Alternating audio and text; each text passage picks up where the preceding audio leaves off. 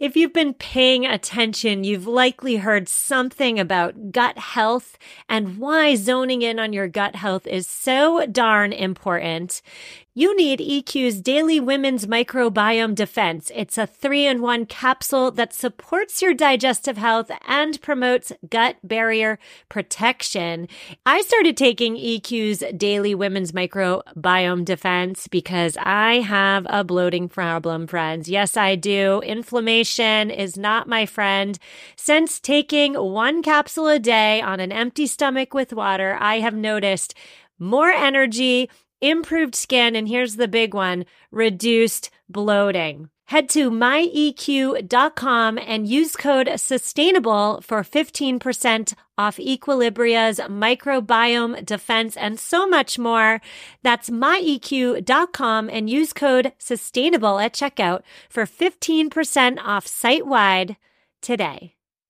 Nothing nurtures the world above better than the soil below. And that's why I am so excited to introduce you to Coast of Maine.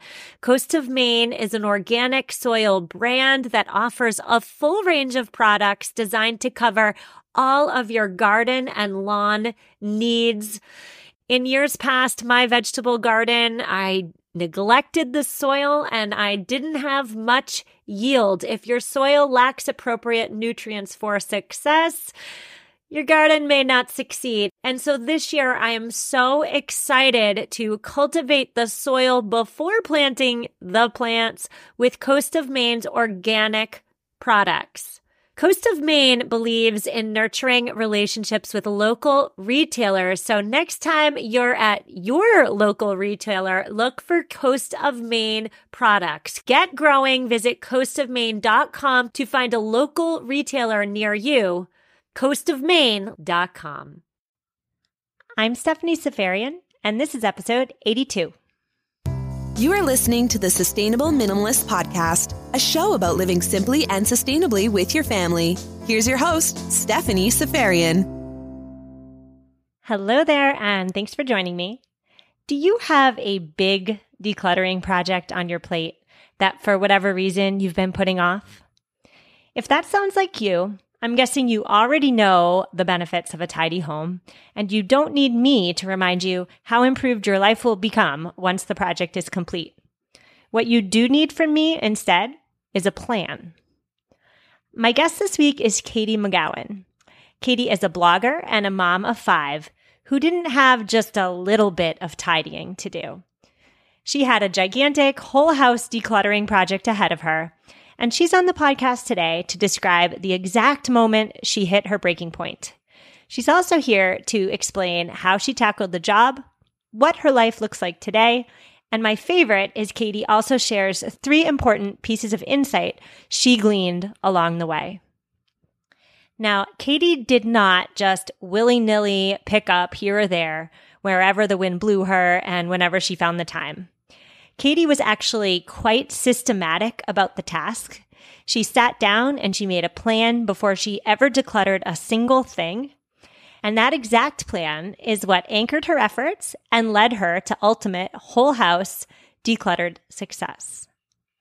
Now, if you know in your gut that you have a gigantic decluttering project on your hands, and if you also know that you too need a plan to keep you on track and keep you accountable, try out Katie's. It's free and it's in this week's show notes at mamaminimalist.com forward slash 082. That's M A M A minimalist.com forward slash 082. Enjoy the episode. Katie, thank you so much for joining me. I always love to talk to a fellow blogger. How are you doing?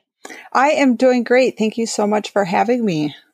I found you and your blog, and more specifically, I followed your decluttering journey over the course of a year. So that's what I would really love to talk to you about today because it sounds to me that it was somewhat of a transformative experience for you. But I'd first love to know who you are, what you do, where you come from, and what you write about on your blog. I'm Katie, and I'm a mom of five my kids range from 10 and a half down to four and a half year old twins. Uh, so we, we packed them in tight. It was not what we expected, but it's what we got and we love it. But with five kids comes a lot of chaos. And so I had a friend ask how I keep it so real and calm, and I laughed at her. But then I thought about it and realized that that's kind of who I am. From that, my joy and chaos was born.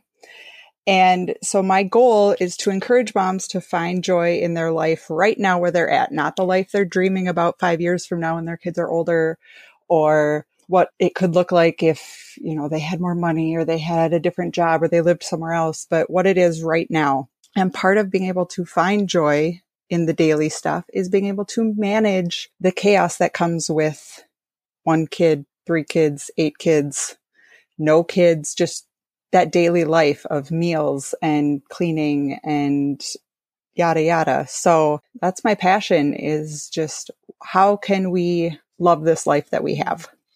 Were you always somebody who appreciated the present moment or is that something that you learned over the course of becoming a mother of not one, not two, but five? Uh, no, I've always been a very enthusiastic, how much fun can we have right now kind of person. Let's pack it all in and put big smiles on our face because it's awesome. Well, you sound like the type of mom that every single child would just be so happy to have. I wish I could say that I had a smile on my face. I definitely have my down moments where I need significantly less chaos than what Five Kids brings, and especially noise wise, but it's still fun. You talk about a variety of topics on your blog and decluttering is I I would say one of the smaller topics that you discuss. But we're talking about your process of decluttering your home today and I know from reading your blog that you have seven people living in an 1800 square foot home. Talk to me about that first and foremost. it is challenging because we have very little closet space. We have four bedrooms and we have four boys and one girl. So the four boys, they're split two and two.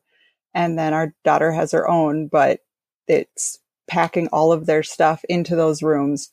We specifically bought this house because it was the only house we found in our price range that had a kitchen big enough to fit a kitchen table to fit seven people. So you have shoes for seven people and we live in the Midwest. So the weather can change extremely in a, an extreme variety from day to day. So we might be 80 degrees one day and 60 degrees the next. And you want tennis shoes. So we have to have three or four pairs of shoes every season. Trying to find ways to fit what we have into the small storage is a challenge. So you say on your blog that you could either get rid of stuff or people to fit. And obviously, you can't get rid of people. So you chose stuff. and I want to know what was the state of your house before you embarked on this year long declutter? Oh, my goodness. It was, I look back at pictures and it causes physical reaction. Like my heart starts beating faster looking at pictures of what it used to be when we moved into this home, I was about 30 weeks pregnant with twins. So I couldn't really do anything. I ended up with high blood pressure. So I had to just sit and rest. So I couldn't unpack boxes. I couldn't put things where they belonged. And then I got put on hospital bed rest for two weeks. So my house just exploded with toys and exploded with baby things. And I look back and just mountains of toys and mountains of laundry and mountains of bottles and diapers and everything everywhere. And after they were born at the end of 2014, it took me until the end of 2016 to finally hit a breaking point and go, I can't live like this anymore. And so I wrote up a challenge for myself to get rid of it because I knew that if I didn't have some type of list to follow with some type of accountability that I might get rid of some stuff because I'd done it before. We have a constant donation box in our garage, but without a push to make a huge change, it wasn't going to happen. Talk to me about the you said, I think you used the word challenge that you came up with. Was it more of a schedule or a calendar to keep you on track? Talk to me about that. I decided that I wanted to systematically go through our house rather than just like, okay, I'm going to find 10 things to get rid of today because I could easily get distracted and miss complete areas in our home or spend way too much time on an area that really didn't need it, even though our entire house did at that point. But I broke down our house into 52 areas, like really small at some points where it was like, you're not doing the entire bedroom this week, Katie. You are doing just your nightstands or you are doing just the drawers in your dresser. Don't look at the top. Don't look at your closet, just inside your drawers. And that way I knew it was this project being a mom of five that I could accomplish in a small amount of time during nap, get it done and move on. Oh my gosh. So I've talked to dozens, dozens of organizers, declutterers, minimalists, and I have never heard anybody ever tackle tackle the clutter problem this way, breaking it into 52 small tasks. But it, that is genius. Yeah, it, it had to be done that way because I mean, with at that point two year old twins and then a four year old, a seven year old, and an eight year old, there was no possible way for me to say, we're going to take this entire weekend and get, go through our house, or we're going to take, you know, for the next week. You can't stop life when you have five kids. You can barely stop life when you have any kids. Like they get, they see you pulling stuff out and they're like, oh, that's my favorite toy. Why would you ever get rid of that?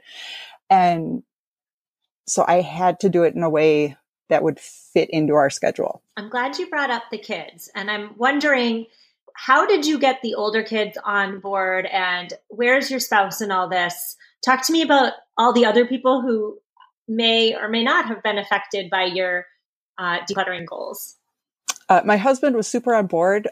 Due to his work schedule, he wasn't around to help a whole lot. He did do the areas that affected him more.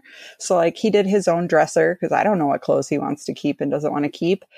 Um, he helped me with the garage because I was, I knew which tools I wanted, but I didn't know which tools he wanted. He helped me with the outdoor supplies and things like that. But in the rest of the house, he didn't care how many towels we owned. He didn't care how many kitchen spatulas lived in the drawer. He just said, you know, whatever you want to get rid of, you go for it so that was nice that I had that freedom to just do it. As for the kids, they were kind of oblivious as to what was happening, other than we took a lot of extra trips to the thrift store to drop things off. I did their rooms a lot of the time when they weren't around. So, like, we send our older boys to their grandparents' house for a week every summer, and that's when I tackled their room because I knew that if I tried to do it with them around, it was going to be incredibly frustrating for me and it was not going to be productive in making a difference. Got it. So you were pretty strategic about how you got around the, the, the problem of decluttering with children. What I love about your posts on this subject is that you don't sugarcoat it. You have pictures that really show the state of your house before decluttering and I love that because so often on the internet we just see pretty pictures of perfect houses and you really keep it real. But I'd love to just move into like what you learned from this 52 week experience. And I think you learned some important things about clutter. Tell me about it. Absolutely. Yes. The first thing, there's always the possibility of clutter. Like it doesn't matter how organized, how incredibly strict you are at putting things away or keeping things out of your house, there's always the potential because clutter is simply either too much stuff or not dealing with it. It's a procrastination issue of I'm going to set this down here and I'll deal with it later. And because of those two things, there's always the possibility of more clutter happening. And I deal with both. I have too much stuff because there's seven of us living in this house and we are toy collectors and we are artsy craftsy people and so there's always more stuff coming in but we're also procrastinators in that you know oh i'll set this here because it belongs in this other room rather than dealing with it right away. So we always have that potential for clutter. Huh. That's really interesting because what I think I hear you saying is that the possibility for clutter is there for anybody all the time, even if you're the most organized person in the world, even if you're extremely diligent at putting misplaced items away. And that's because clutter thrives when either A, you have too much stuff, or B, you procrastinate in putting away misplaced stuff. And for some people, maybe they just have too much stuff. Or for other people, maybe they are procrastinators. But for most of us, we are hit with a double whammy because we have too much stuff and we procrastinate when putting it away. So, because we are hit with that double whammy, we have clutter coming at us on two fronts. It's almost even more important to stay on top of it. Got it. Okay. So, also, as you decluttered, you realized that your stuff was more than simply stuff. Tell me about that there's different reasons we hold on to different things. You might hold on to a gift because you feel bad that it isn't something you want, but you know that person took the time to give it to you. So you're like, oh, I should really, I should really keep this because they went through the effort, but you don't really have any attachment to it. It just sits there. Or it could be that you spent, spent money on it and you feel bad giving it away when you didn't get the use out of it that you should have. Uh, Another reason you hold on to things is the scarcity. I might need this someday.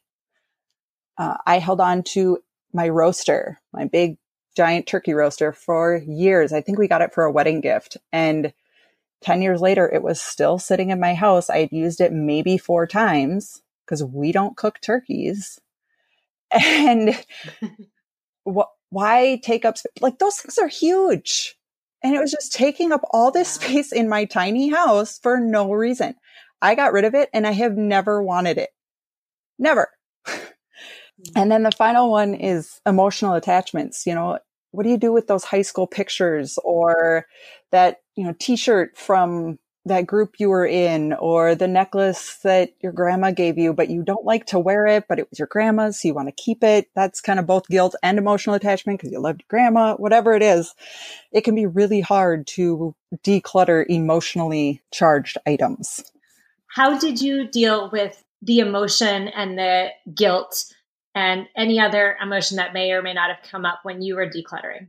It depended on the item uh, I still have some. I managed to, I'm down to a single shoebox of high school and college pictures.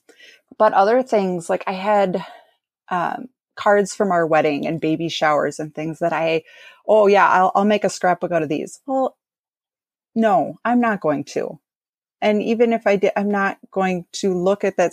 It's just, that's more work on me. It's not going to happen.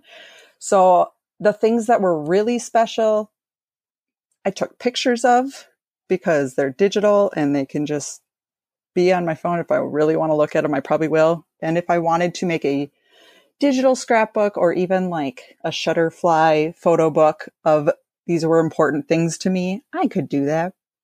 But the chances are I'm not going to. You mentioned earlier that everything has the potential to become clutter.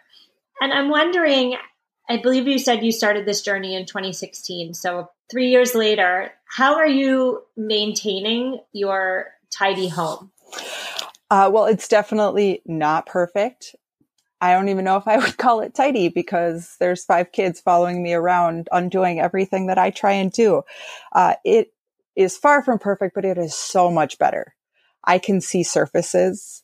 I don't trip over toys when I walk into our living room we used to just pack our living room wall with shelving to try and fit all the toys. And now we are down to a single two by four cube shelf for all the toys.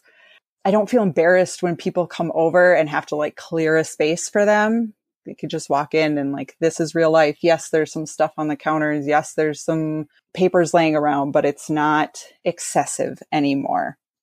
And the way I have tried to keep up with this is that I do one mini declutter each month, whether it's going through our kitchen desk to rid it of the paper the school papers that have built up, or I will go back through our kitchen cupboards or the toys, or we just did one this week. Our church was hosting a garage sale. And so I went through and I got rid of a ton of kids' toys. We had strollers and ride on outdoor ride on toys and stuff that our kids have outgrown. So I just threw them all in the van and brought them because they're not any use to us. So that is the other way that I keep up with it is that I'm constantly on the lookout for things in our house to donate. Like I pick this up. You know what? We haven't touched this in a month, two months, whatever. It's time to go. So we keep a box in our garage that is our donate box. And it's just the kids know like, I don't want this anymore. Cool. Throw it in, throw it in the donate box. And it just lives there and it's become part of our garage decor. yeah. Well, I, I, think I just heard one of the five kids. Hello, child. no, I love I love that you make donation a constant in your home. Everybody knows where the box is. Everybody knows what it's for. And also what I love about what you said is that, you know, you don't if you see something that needs to go, you know it, you know it needs to go it goes right then. You don't just put it in the corner or shove it in the basement and vow to get to it another day because doing that with one item and then another and another, pretty soon you've got a basement full of disaster. so you take care of it right then and there, which I've personally in my own life and in my own house find so important. You also mentioned on your blog that it's something I've never heard anybody say before, but it's absolutely true. And so I was wondering if you could explain to me why the thought of starting the decluttering process is always worse than actually doing the job. Yes. This is, this is always my roadblock is that I build something up in my brain as this big momentous thing and if it's going to be a good thing, sometimes I can end up being let down. And then if it's going to be a challenge, I build it up so much that I don't ever want to start it. And I mean, this was true of starting my blog. It took me a year before I finally hit publish on my first post from when I got the idea. With decluttering, I look at the mess and I see it. And our worst spot, the place that attracts the most clutter in our home is this ledge that is in our living room that overlooks our kitchen because it's right next to the couch. So everybody will set their water bottles there or they'll set the book they were reading or a toy they were playing with so that it doesn't get into the, another kid's hands, which is ridiculous because they're all able to access the ledge. But it builds and builds and builds if I don't keep on top of it. And so there's times I look at it and I can't see the surface anymore. And I go, Oh, I have to deal with that. I have to deal with that. Uh, I don't have time right now. I don't have time right now. But the times I've done it, it takes 10 to 15 minutes at most, even when it's terrible. Taking the time to actually jump in and do it, it's always easier than what you think it's going to be in your brain. Tell me about what your life is like now after you completed your 52 weeks of decluttering. Trying to live in excessive clutter is anxiety inducing. So now that we have significantly less stuff, I can walk in the house and not feel burdened by looking around. Uh, cleaning up at the end of the day for my kids is not a tantrum causing request because before we decluttered, they'd bring out all the toys and it would create like a foot deep carpet of toys and saying, okay, well, let's start with all the red toys or let's clean up all the Duplo. It didn't matter. There's too much and they're, they couldn't handle it and I couldn't handle it. So I would get upset that they're not listening when I'm asking them to clean up. Whereas now I go, Hey guys, clean up the toys and it takes 10 minutes. I find what I'm looking for so much easier and everything fits where it belongs. I don't open my Tupperware cupboard and have an avalanche. It all fits and there's extra room to move stuff around to find what I'm looking for. It's definitely a calmer home in terms of stuff. Do you have any words of encouragement for those of us who may be listening who know they need to get to work but have been procrastinating? Start with a visible area, a small visible area. So, like for me right now, I can see the top of my dresser needs a little bit of attention. I've thrown jewelry up there. I've got some books and papers that I haven't dealt with. It would be an easy spot for me to just tackle and it would be noticeable because I can see it as soon as I walk into my room. If I'm sitting in my bed, I can see it. If I'm in the closet getting dressed, I can see my dresser. Those spots, you know, it might be a kitchen counter, it might be your fireplace mantle, you know, something that is going to show you progress as soon as you're done. Oh, I totally agree with that. And thank you for answering the question in that way because it makes me think about what I do. I like to say that I'm always performing maintenance. I'm always kind of scanning my home to see, you know, what needs some attention. And sometimes, very rarely, but sometimes there's no surfaces that need attention. So I focus on a drawer or a nightstand or, you know, whatever it may be. But those places don't offer the same amount of benefit. The payoff isn't as big because you're not opening that drawer all that often. So if you're pressed for time, you got to go for the surfaces that you look at the most often your dresser, that catch all space, the kitchen counters. Clear them off, and the gratification really is instant when when you tackle the problem that way. Clear off any surface. So thank you for saying that. Where can listeners find your blog, which is lovely, by the way, online? Thank you. I am at myjoyinchaos.com and on all social media channels as My Joy in Chaos. I'm so excited to have talked to you. Thank you so much for coming on, and I look forward to following your adventures with the five little ones on Instagram. Thank you so much for having me. I so hope you enjoyed that interview with Katie McGowen of myjoyinchaos.com. Her decluttering plan is free and it's customizable, and you can find it at mamaminimalist.com forward slash 082.